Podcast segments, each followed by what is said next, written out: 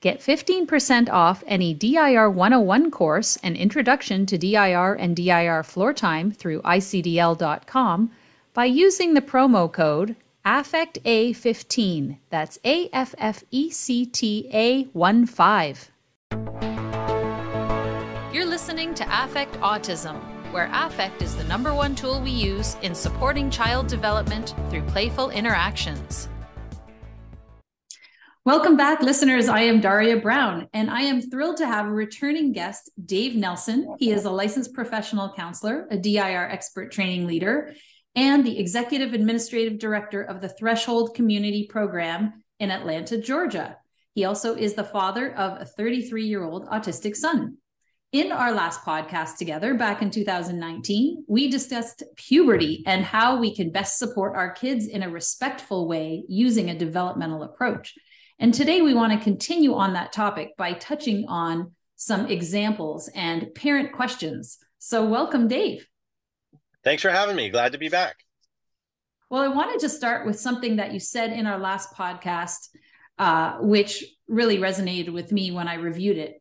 You said that the developmental individual differences relationship based model or DIR model and floor time give us a way to think about and approach issues because we're not going to have the answer to every problem that comes up, nor will we necessarily be able to put a plan in advance.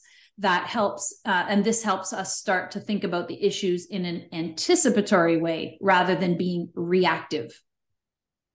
Yeah, I would say I think um, this is one of the biggest challenges of being a parent of any kind. really, is that you know you you have to anticipate and guess but you just don't know what things are going to be like. I mean in supporting the emerging sexuality and sexual identity of a child is challenging regardless of what the profile of that person is like. So you know this is that part of it isn't so much about autism or developmental growth or anything like that. It's just about you know how do i support this particular individual and moving towards you know a functional happy safe adulthood um, and you know we just can't there are no definitive answers for any of this stuff really okay so in our last podcast we talked so much about this developmental approach and ways to approach things and and I don't want to repeat all the stuff we said, but I will refer listeners back to it. There'll be a link at affectautism.com on this week's blog post. So please do go back and look at that because there was so many uh, golden nuggets of information in there about how to, like you said, approach uh, this topic and you know what we want to keep in mind. So I wanted to jump to some examples and start first with um, perceptions of others because this is something that I have really come to notice in the last few years since COVID, as my son is no longer this cute little guy. Well, he's still cute, uh, but now he's you know almost as tall as me, which you know is is not he hasn't even had his growth spurt yet. He's 13 and a half. But developmentally, he's more closer to a neurotypical six year old level.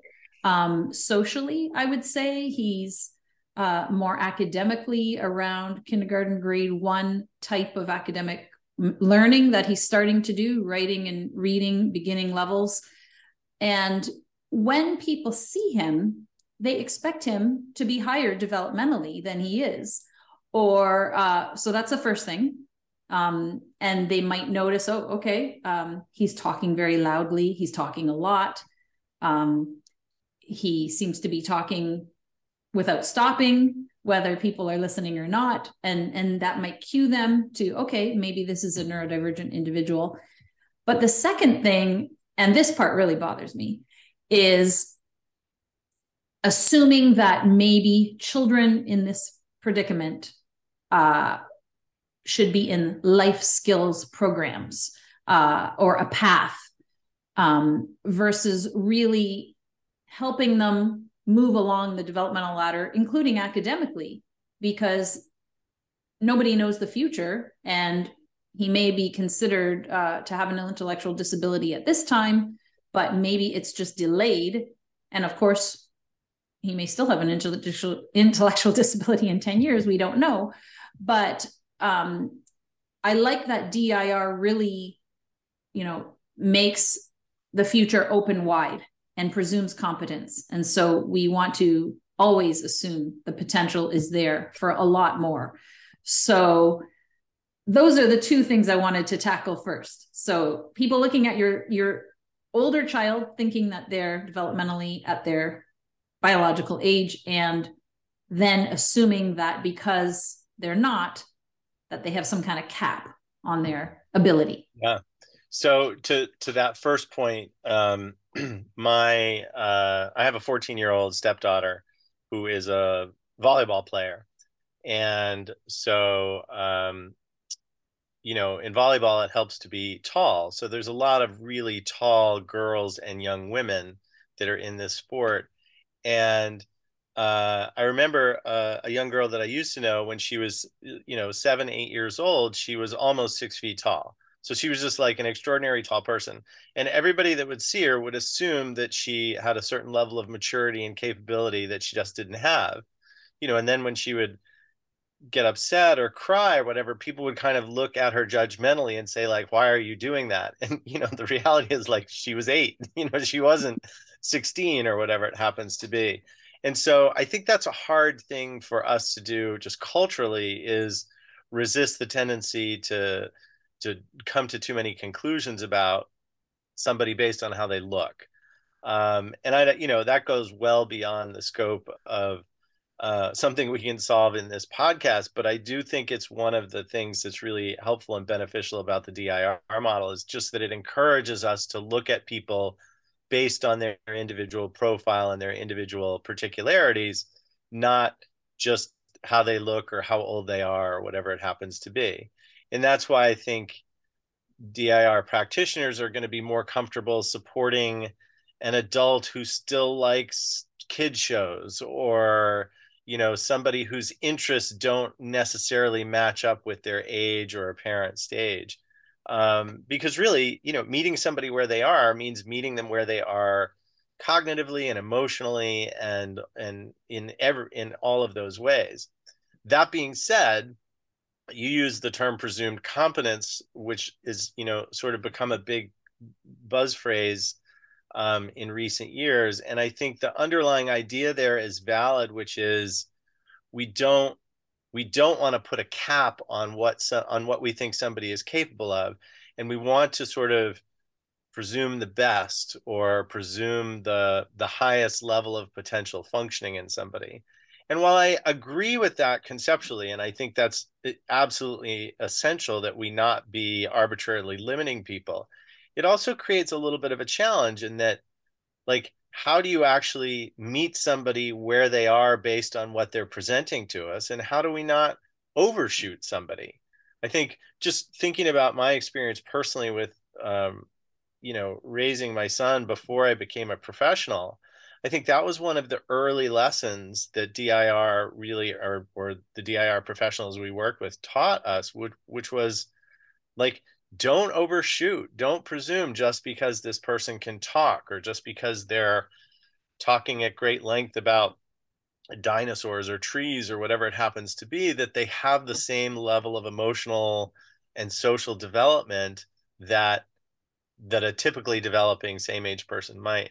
So I just think it's very, very challenging to both, you know, uh, in a conceptual, emotional way, leave the door open to the top. You know, somebody can, maybe somebody will go to college, maybe they will be fully independent, maybe they will do all those things. And at the same time, really make an honest attempt to meet them where they are and not just be sort of filling them with our our hopeful expectations about what they can be. Does that make sense? I, I realize that's gotten kind of philosophical, but I feel like that's a really important part of like we still need to meet people where they are. And if what they are showing us and demonstrating to us and connecting with us around are a certain set of ideas or interests, then I think we need to be very respectful of that. And we can't just say, well, I'm presuming competence, so I'm going to assume that you actually are more interested in these things or more capable of these things. We have to do that in a very sort of cautious way. Yeah, and I think that's an important distinction to make in that presuming competence and and i'm gonna have to look up i know i talked about it in a podcast in the past i'm gonna have to look at which one it was and and and what I said about it. But um, it's really about understanding that continuing to do the floor time and continuing to meet the child where they're at and gently challenging and expanding and all of the stuff we talk about in floor time over time as they move up developmentally that trajectory is unknown. But like you said in the moment you really have to stay with where they are at and just nudge them to that just right challenge that I believe you talked about in another podcast we did about um, process oriented learning. You right. talked about the just right challenge.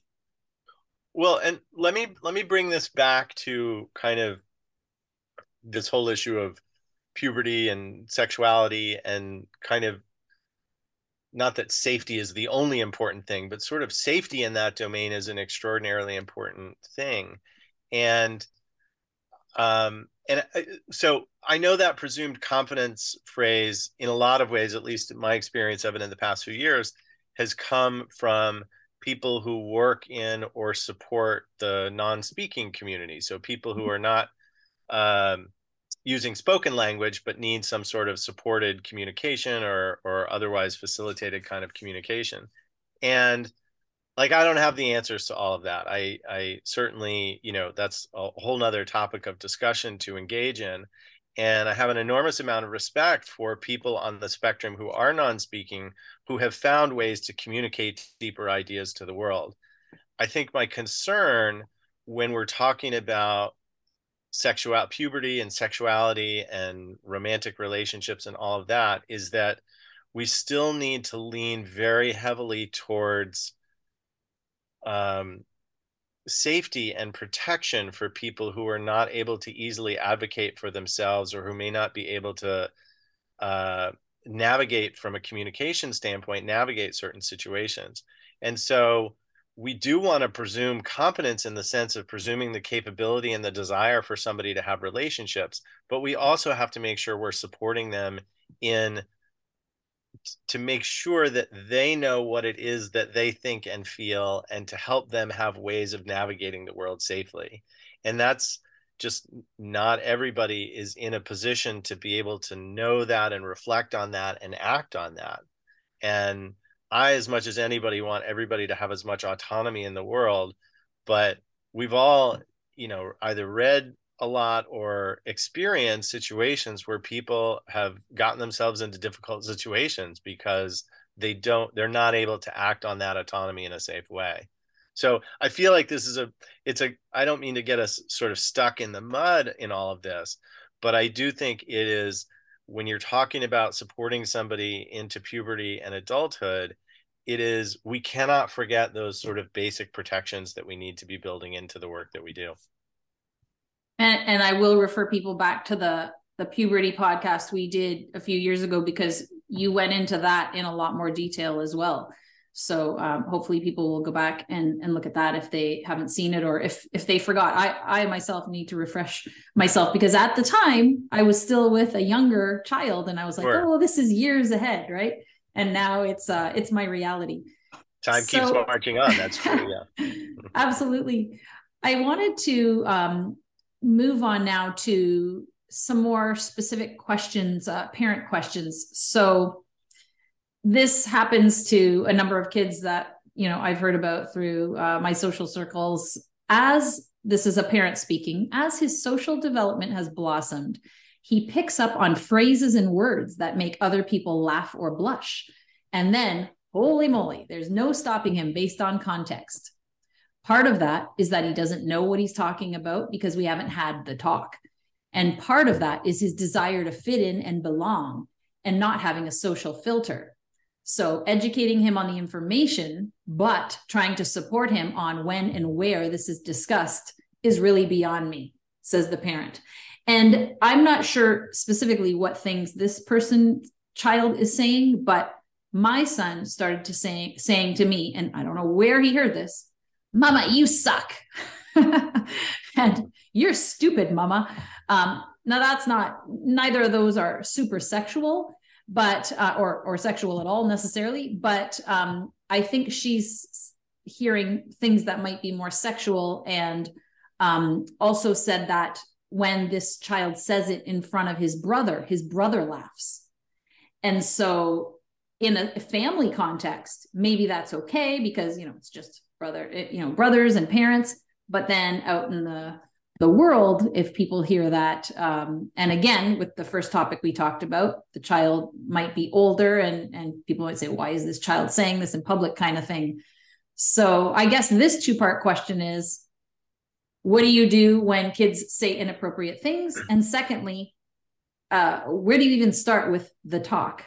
Yeah so i can actually give you a a i can give you a parallel example from um, from our community at TCP, uh, which is a young man when he was, oh, I don't know, maybe 14, 15, uh, suddenly started getting very interested in uh, women's bodies in particular.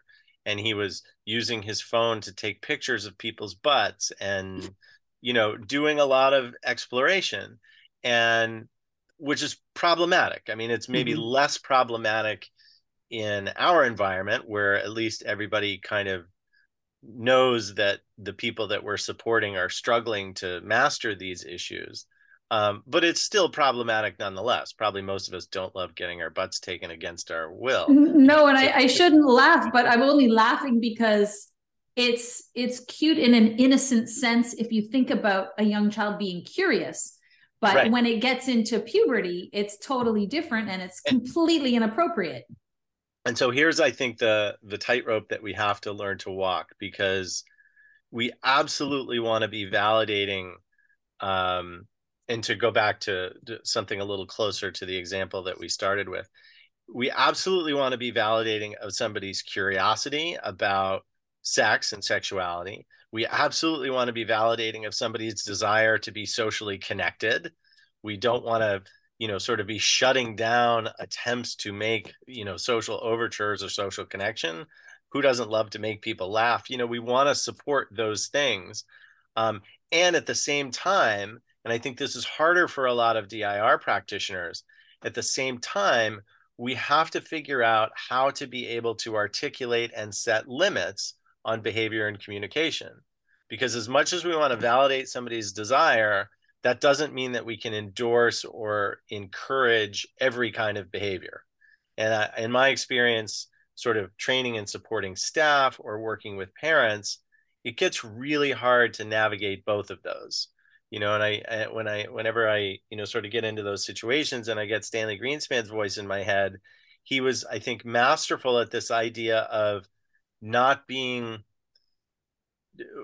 regardless of what a child was doing, not being sort of offended or put off or stopping it, but actually really encouraging it as a driver of connection and interaction. And I'm also aware that so much, at least for me and in, in my training in, in DIR, so much of the focus was on early intervention in young children. And so, as somebody becomes an adolescent and an adult, and they look like they should be more mature, and they're talking about more challenging issues, we have to figure out how to both validate the curiosity and the desire to communicate and set some sensible limits and figure out ways to communicate those limits to the people that we're supporting. So, to get a little bit more fine grained about it, I think if somebody is saying something provocative, whether it's your initial example of, you know, you're stupid mom or you suck, or it's something more physical or sexual, you know, some sort of, you know, sexual thing. I think we have to come up with ways using our affect and our words to say, okay, you've entered a difficult area here. And again, this is not how you're going to say it, but this is the idea behind it. It's like, okay, this is not really working. I I validate your curiosity and your attempts to connect, and this is not a this is not a way to do it. And if you want to, like, I think just in your head, if you want to make it easier, sort of replace whatever that thing is that somebody is saying or doing with some very explicit kind of hate speech. Like, would you allow that to happen? Probably you would be much more comfortable saying, yeah, no, can't do that, can't say that. Or like, would you let somebody run out in the highway to play? Like, no. And you wouldn't feel bad about even physically restraining somebody to keep them from doing that.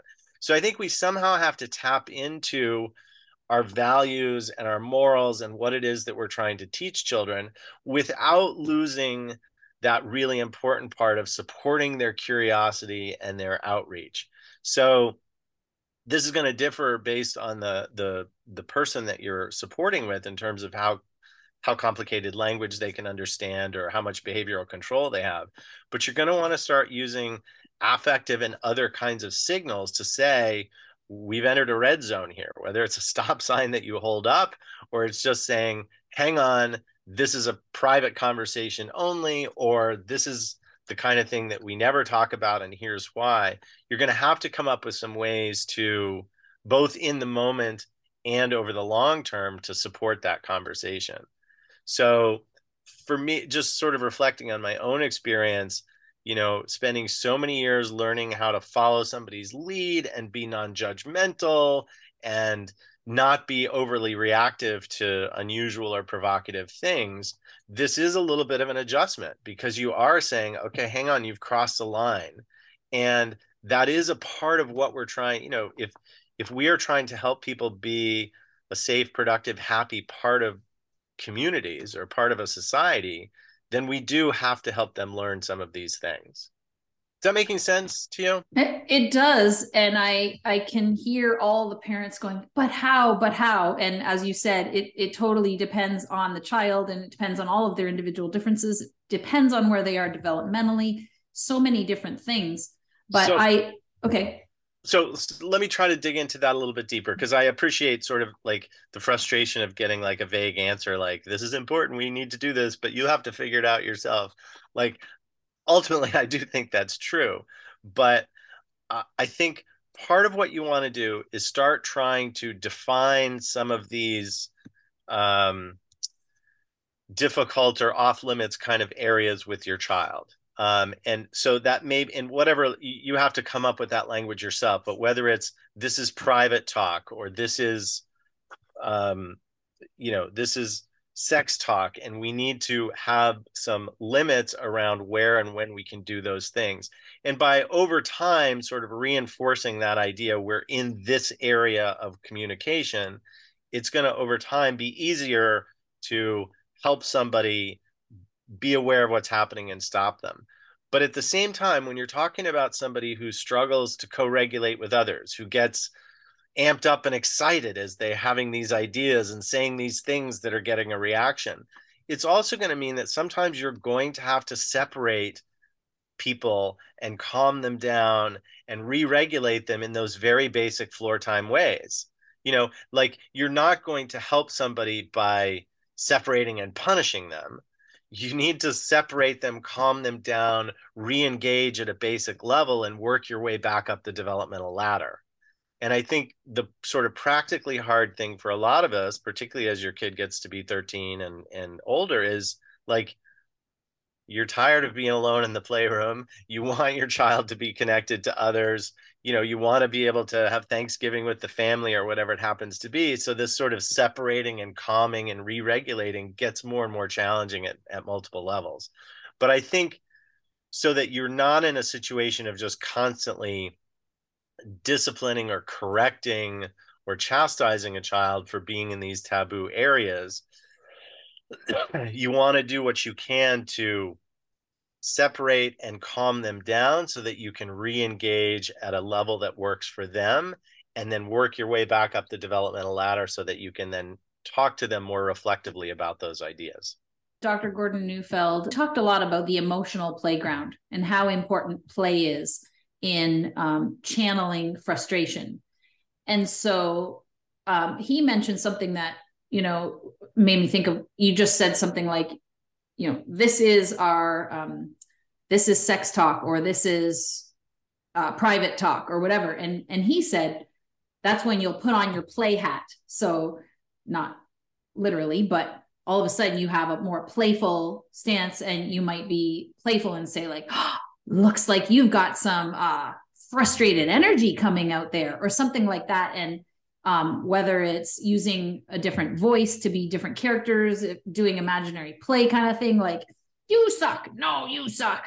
I'm gonna beat you up blah blah blah or whatever it is like right. working it out through play so you know that it's a defined pretend space with no consequences to work through these kinds of emotions. Um, i mean that's that might be another option.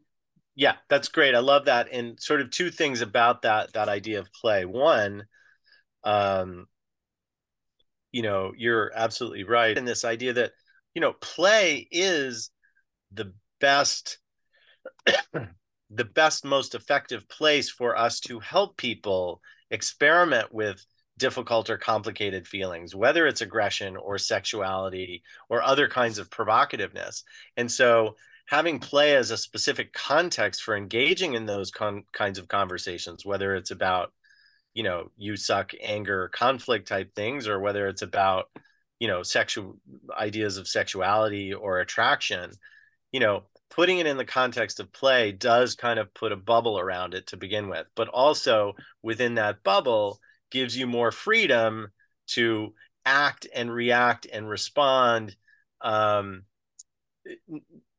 without not so much in a corrective way but in a supportive elaborating way. So it's like if somebody is whatever obsessed about you know butts you can sort of explore that. Like what do you think is so cool about that? Or oh my god you know if you could take pictures of anybody who would you take pictures of? and sort of explore it in that play bubble. Um, but by very being very explicit about the play bubble you then when you're not in the play bubble can limit it a little bit more effectively. So it's like okay if this is what you want to talk about now then we can go to this play bubble.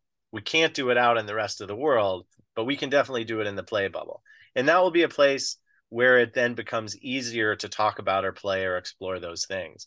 I think the the worst part i'm i'm imagining i don't know this to be true but i think one of the worst parts about being somebody with either a lot of sticky thoughts or somebody who doesn't sort of communicate their ideas easily is that they probably feel like they're getting corrected and chastised a lot and so we want to make sure that we are giving them plenty of opportunity to expand and elaborate on those ideas so that they can become more reciprocal and more um, more connected to the ideas of other people around them and at the same time sort of help them learn to to manage those impulses when they're not in those safe spaces.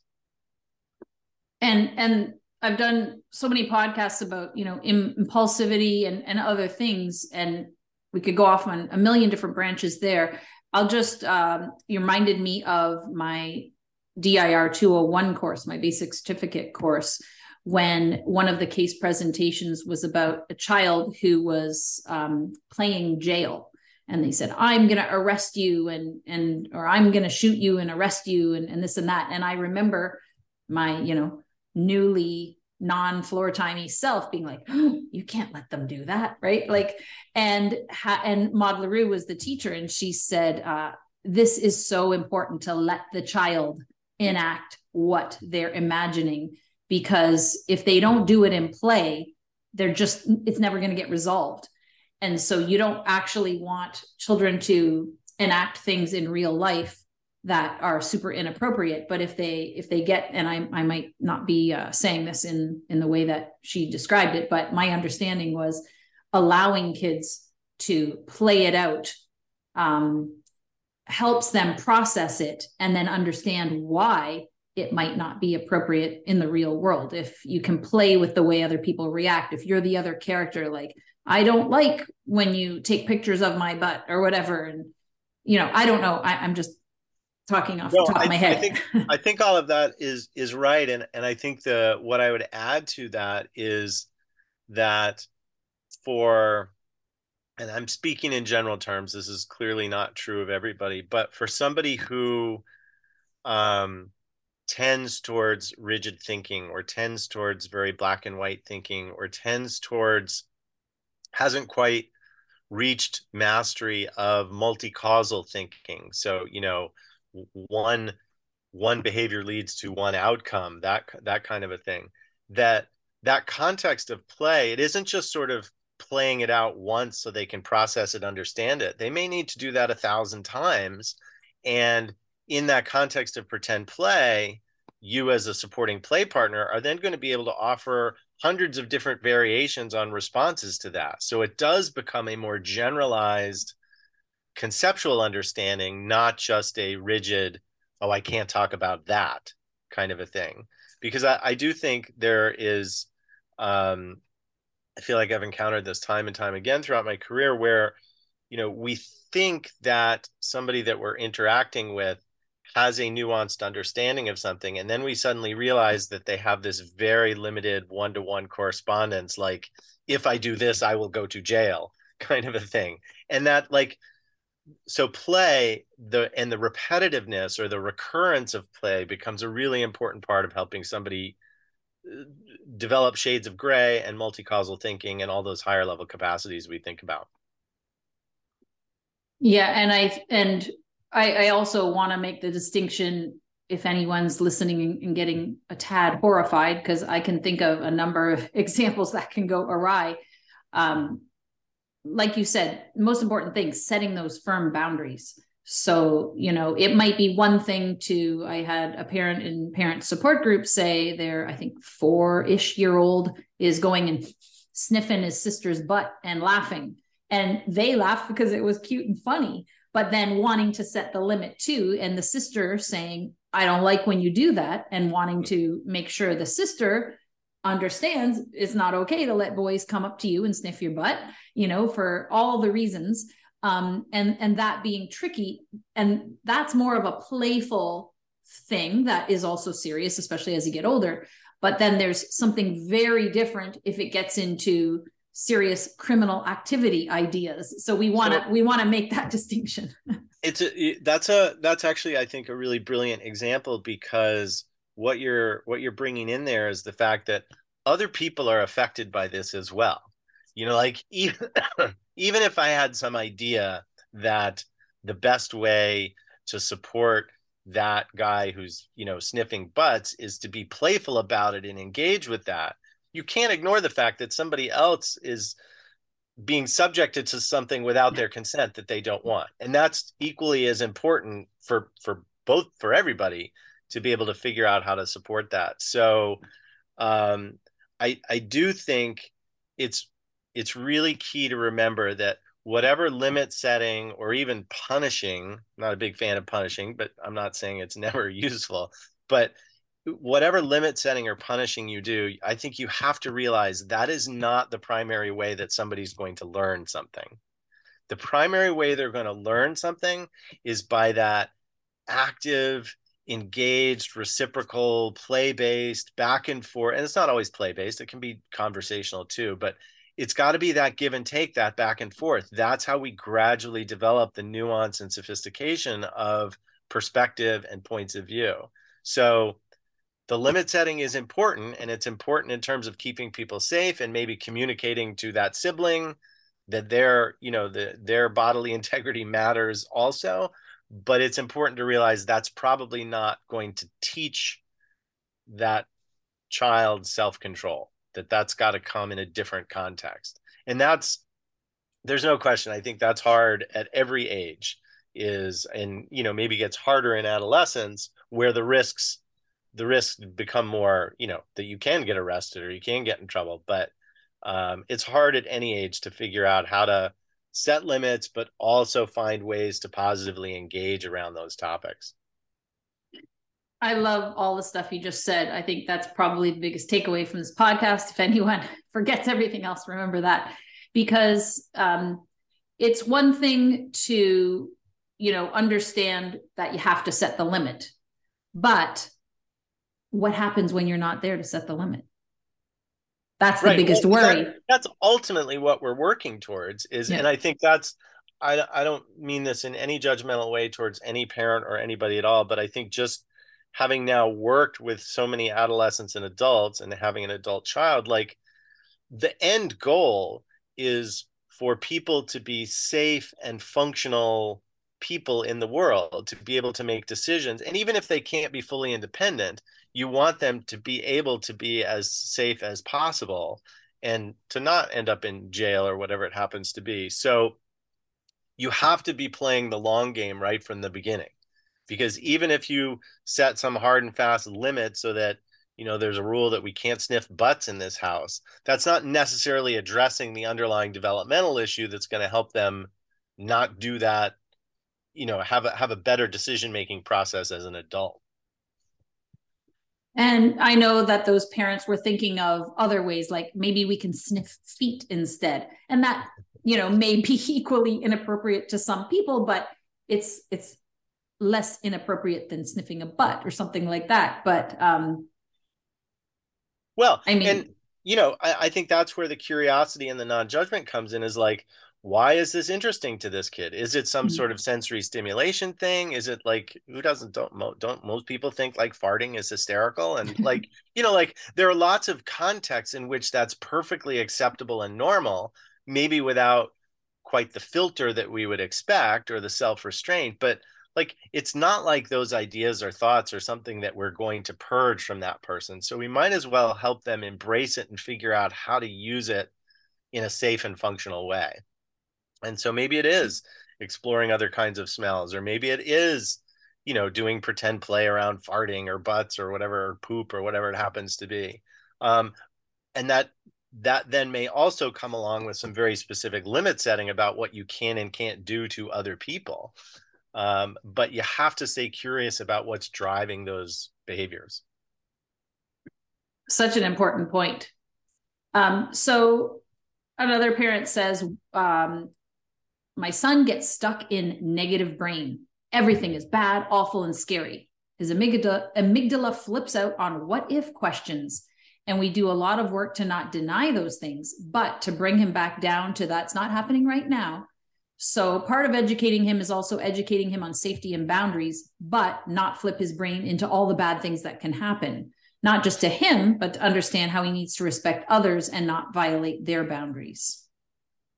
Yeah, I think this is that that that's a it's a great follow up question to everything we've been talking about because, um, you know, when I talk about um, separating somebody to calm them down and co-regulate and reconnect with them, I think it's a, a challenge that those of us, you know, raising children face is, you know, we may have a child who's just very hair trigger reactive. They're they're an anxious type. They are overstimulated easily. They are quick to get into sort of this global negative thinking.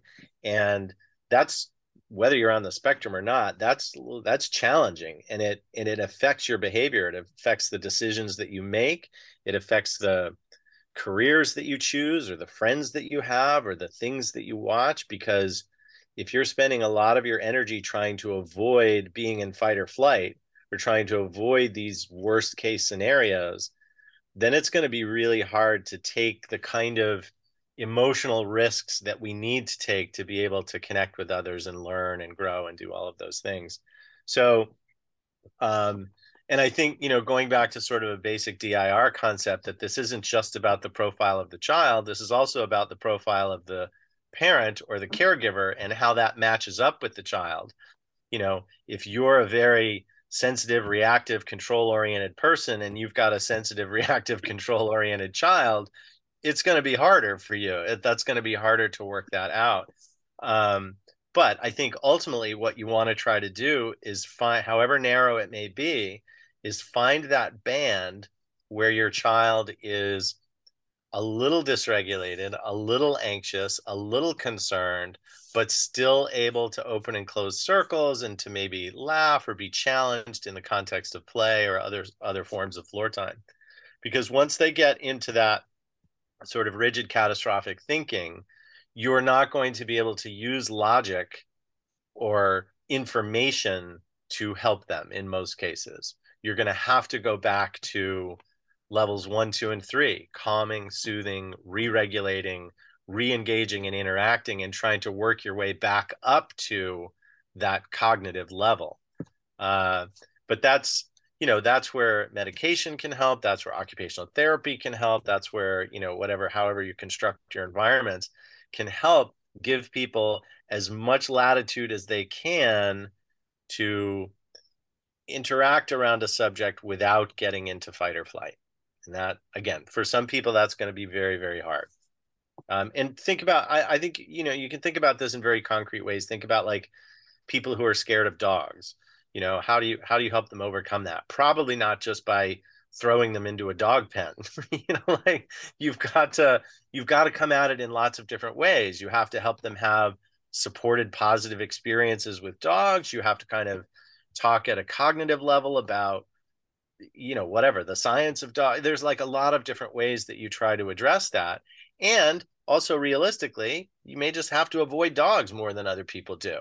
And you know i i, I see you as a signal. I'm not going to dig into that deeply with you. But like it's and uh, you know you can probably reflect on this better than i can but like it there's not one thing that will fix it and it's probably not always totally fixable but with sort of gentle nurturing support you can figure out a way to integrate that part of yourself into your life so that you can function.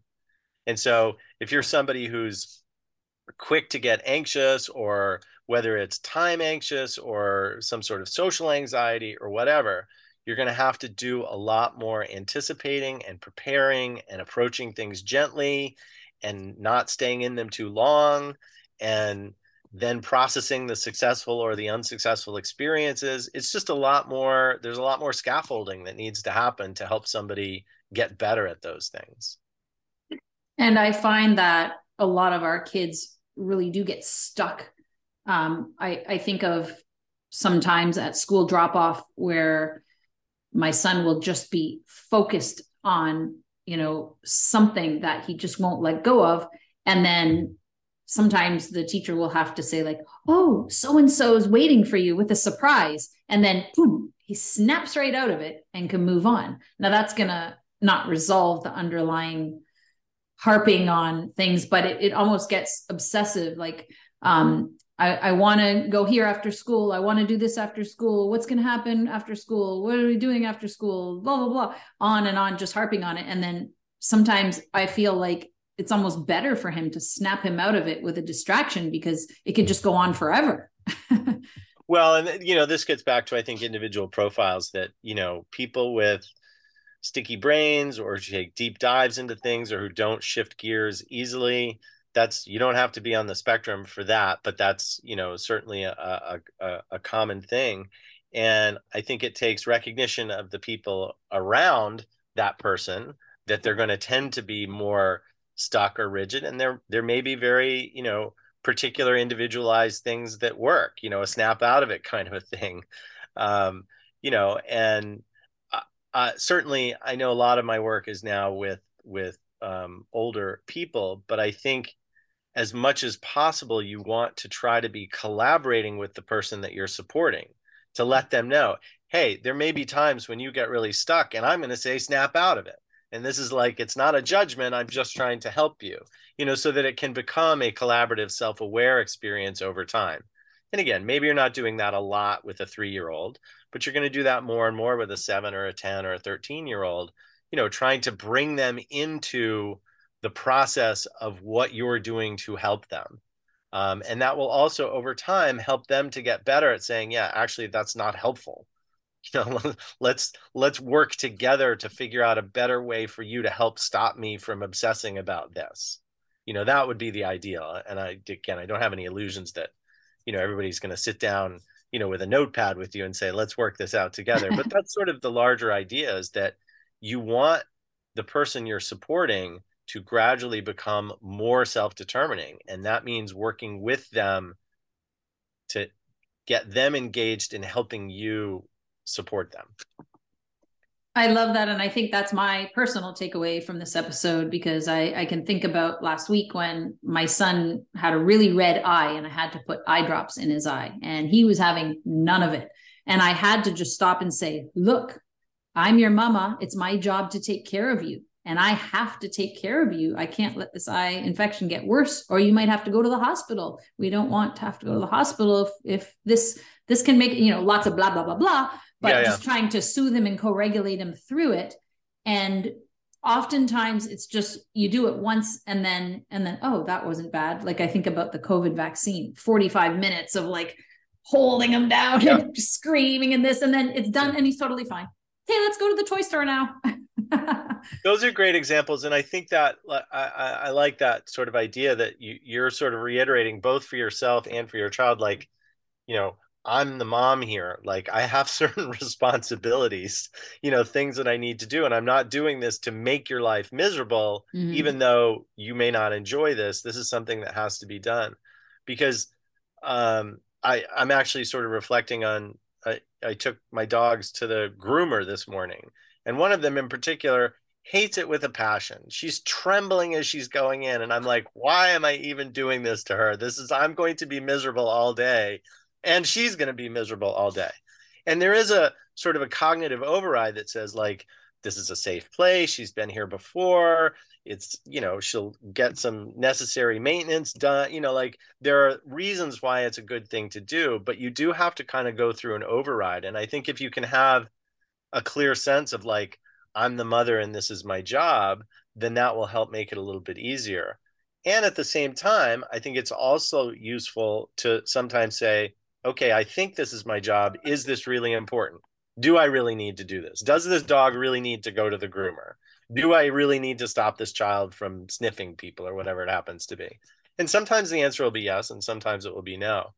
And the the last thing I'll say about that, which kind of ties into um, the earlier conversation, is I think and I think this is true for all parents and all parenting, but I think it's particularly true for the kinds of kids that we tend to be thinking about is that you have got to be consulting with other people.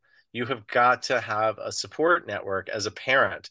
And it's not just another parent or a grandparent or another caregiver. It's you've got to have some outside people, whether it's a friend or a professional or somebody else, you know, that you can actually sort of talk this stuff through and get some outside grounding because the more you're in those bubbles with your child the harder it is to know whether you're doing the right thing or saying the right thing or doing the right thing. And i just think it's really important to get outside help I like that. And I'll refer people to ICDL's parent support group, which mm-hmm. I facilitate every Monday, 1 p.m. Eastern uh, icdl.com under the parents tab or affect autism under events. Uh, speaking of grooming, I still have to clip my son's toenails while he's asleep. No other way around it.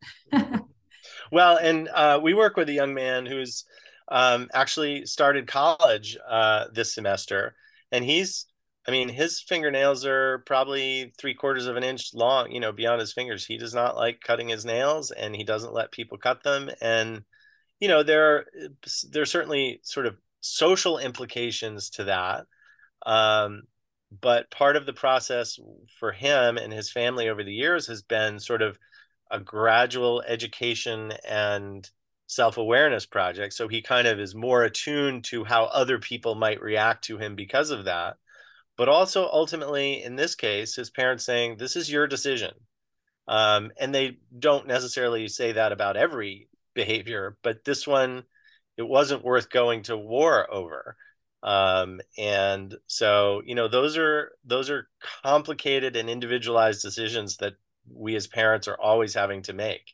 How is this a place where I'm laying down the law? Is this the place where I'm drawing a line or whatever it happens to be? I don't like sort of the war metaphors, but you know, when am I going to fight a battle and when am I going to let something go? um, and keeping in mind always that larger goal is the autonomy and safety and purposefulness of your child as an adult. Now, I had the pleasure of interacting with a 25 year old autistic young man and whose mother I knew um, a few years back.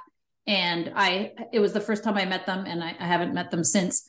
Um, and I asked him about fingernails, and he said it it's so grating to have fingernails clipped and the way he described the feeling to me and how aversive it was to him really gave me a lot of insight into it too because we just assume it's fine for us so why isn't it fine for you but when they have those intense sensory experiences that we can't relate to um, it's important to be respectful of that.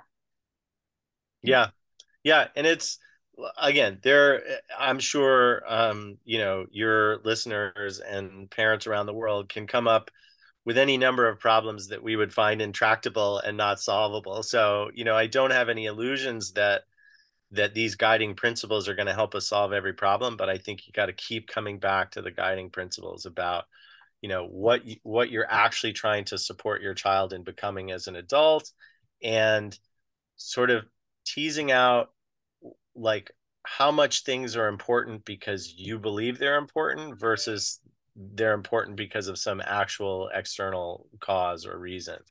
And those that's hard and that's why you need other people to consult with sometimes to say should i be making a big deal about these nails and you know some people will say yes and some people will say no but at least you'll have more points of view and be able to develop a more sensible rationale behind your your ultimate actions yes i love that so the last thing i'd like to cover is the idea of symbolic uh, thinking because children get into symbolic thinking you know around FEDCs four, five, six, something around there, and certainly higher as well. But if a child isn't symbolic yet, it's going to be really hard for them to understand the concept of love or you know a relationship and um, having abstract things. Uh, do you want to touch on that piece? And and and, sure. and also maybe we can tie this back into what we didn't finish about that last question, which is having the talk with somebody about yeah. the birds and the bees. Well, well, and this goes back, I think, to the to the earlier uh, podcast about puberty as well, and maybe a little bit to what we were talking about at the beginning, which is, you know, we, we meaning me. I'll just speak about me. Like, you know, I like to use language. I speak in conceptual, abstract, complex language, and that's comfortable for me. And I have a sort of default assumption that other people are going to be able to do that same thing. But the reality is, whether you're talking whether you're interacting with young children or children with developmental challenges of, of whatever kind, you can't necessarily speak from your comfort place. You have to kind of meet them where they are. And when you're talking about issues of behavioral control and particularly, you know, sexuality, for somebody who doesn't have, you know, strong symbolic thinking, they don't have symbolic language, or that's only emerging then you are going to be limited more to having to kind of create behavioral control keep people out of situations that they get into trouble in or you know setting actual physical or other kinds of limits to keep people from doing things that they shouldn't be doing. And you're not always going to be ex- be able to explain why.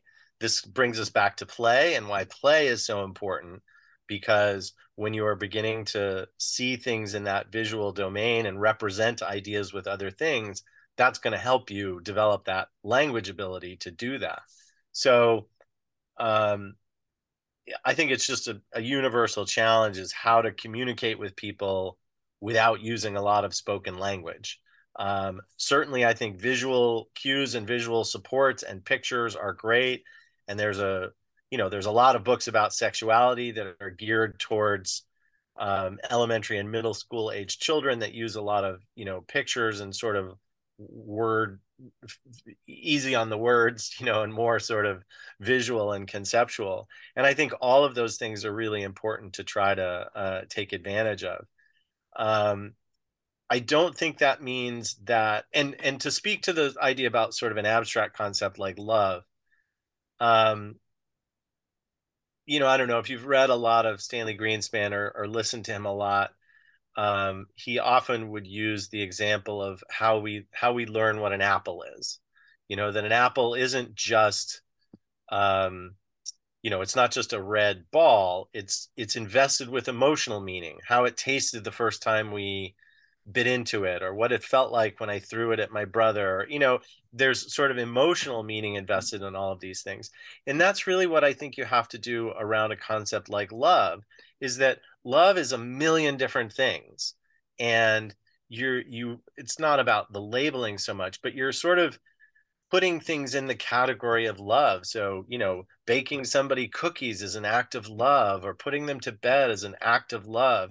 And so you have to kind of help somebody have experiences, but then gradually categorize those experiences. So, one way, for example, one way that I could imagine doing it is if you picture, and I used to do this with one client in particular, we had a timeline. It was basically like a calendar. And this wasn't around sexuality, but I think you'll get the idea. We would, each week when I would see him, he would sort of report to me things that had happened. And sometimes he would be reporting things that had happened six months ago, and sometimes things that had happened, you know, the day before. And gradually, through sort of play and interaction and using the visual support of the timeline, we he was able to get better at sort of saying, okay, this happened last week or this happened yesterday. And we would put a little, you know, a picture, a little stick figure picture of the thing that had happened, you know, on the timeline. And then over time, that gave us the ability to categorize these things. So, for example, we could look at the timeline and say, all right, point to all of the things that were fun. And so then, you know, we could point to 10 different experiences that were fun, point to the things that were not fun. And so that begins to help somebody think more conceptually. So you can imagine, you know, a series of of of you know activities that a parent and a child have gone through and then working with them to categorize what are the things that were enjoyable or were basically a form of love. And so you can begin to build the conceptual out of the specific. I love that. Um, thank you so much for all of your insights and um, examples, Dave, and I really appreciate it. Um, listeners, please look at the blog post at affectautism.com and you'll all have links to past podcasts and things that were mentioned that refer referred to that you can go back and learn more about throughout the blog post. Uh, I'll look forward to, um, well, by the time, well, I'm, I'm not sure. By the time this podcast goes out, I may have met you in person at the New York City conference, uh, ICDL Rebecca School DIR conference. So I look forward to meeting you in person, Dave. Thanks again. Great to meet you, Daria. Thanks so much. Until next time, here's to choosing play and experiencing joy every day. We Chose Play is a new series documenting my family's floor time journey. You can see the preview on YouTube, and you can register to watch the extended trailer for free at affectautism.com/play or just go to wechoseplay.com. With each episode, you'll glean insights, tips, and reflections, what I learned and what I know now that I would tell myself back then along the way. I hope it will support caregivers in their floor time experience. We chose play. We have joy every day.